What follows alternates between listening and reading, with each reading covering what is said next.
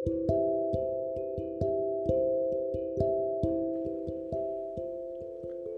నేస్తాలు.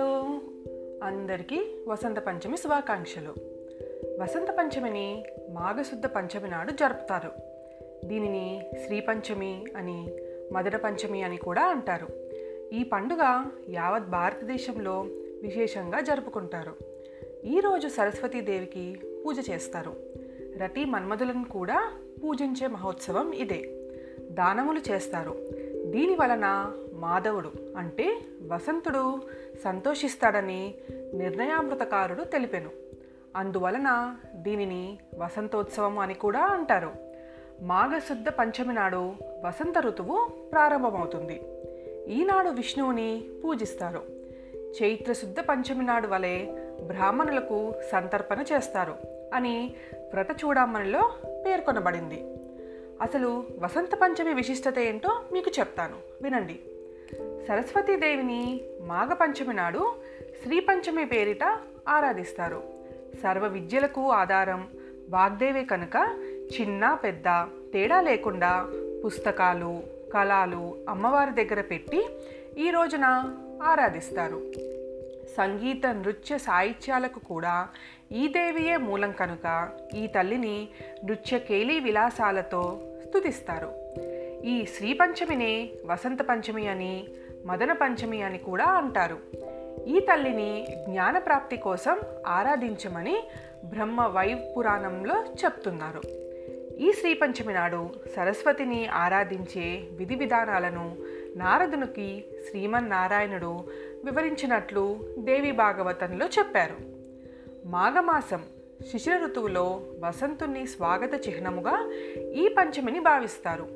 ఋతురాజు వసంతుడు కనుక వసంతుని ప్రేమను కలిగించేవాడు మదనుడు కనుక మదనుణ్ణి అనురాగవల్లి అయిన రతీదేవిని ఆరాధన చేయటం కూడా శ్రీ పంచమి నాడే కనబడుతుంది.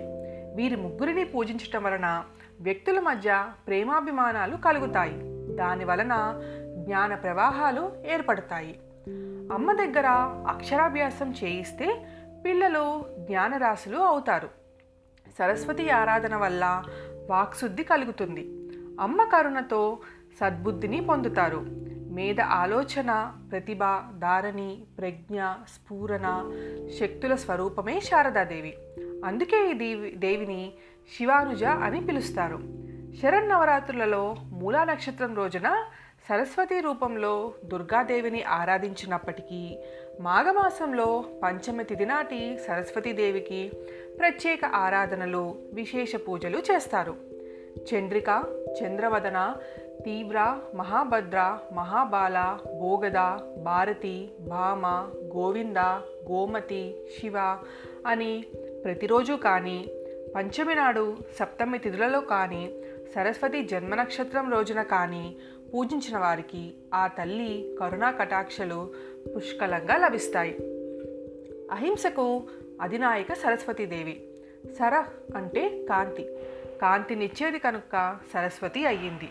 అజ్ఞాన తిమిరాంధకారాన్ని దూరం చేసి విజ్ఞాన కాంతికిరణ పుంజాన్ని వెదజల్లే దేవత సరస్వతి.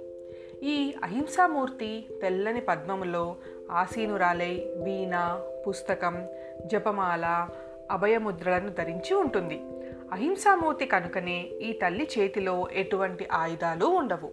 జ్ఞానకాంతిని పొందిన వారికి ఆయుధాలు అవసరం ఏమీ ఉండదు కదా. ఈ తల్లిని తెల్లని పువ్వులతోనూ శ్వేత వస్త్రాలతోనూ శ్రీగంధముతోనూ అలంకరిస్తారు.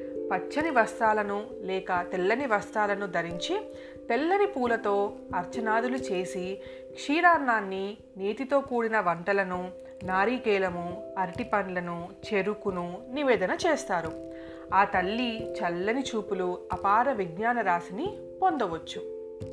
వాగేశ్వరి మహాసరస్వతి సిద్ధ సరస్వతి నీల సరస్వతి ధారణా సరస్వతి పరా సరస్వతి బాల సరస్వతి ఇలా అనేక నామాలన్నిటికీ సమాపాతం సరస్వతి అని పూజించేవారు ఆ తల్లికి ఎక్కువ ప్రేమ పాత్రులవుతారు సరస్వతీదేవిని ఆవాహనాది షోడశోపచారాలతో పూజించి సర్వవేళలా సర్వావస్థాల ఎందును నాతోనే ఉండమని ప్రార్థిస్తారు.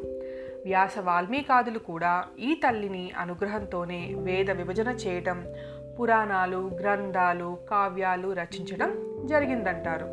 పూర్వం అశ్వలాయనుడు ఆదిశంకరాచార్యులు కూడా ఈ తల్లిని ఆరాధించి ఉన్నారు.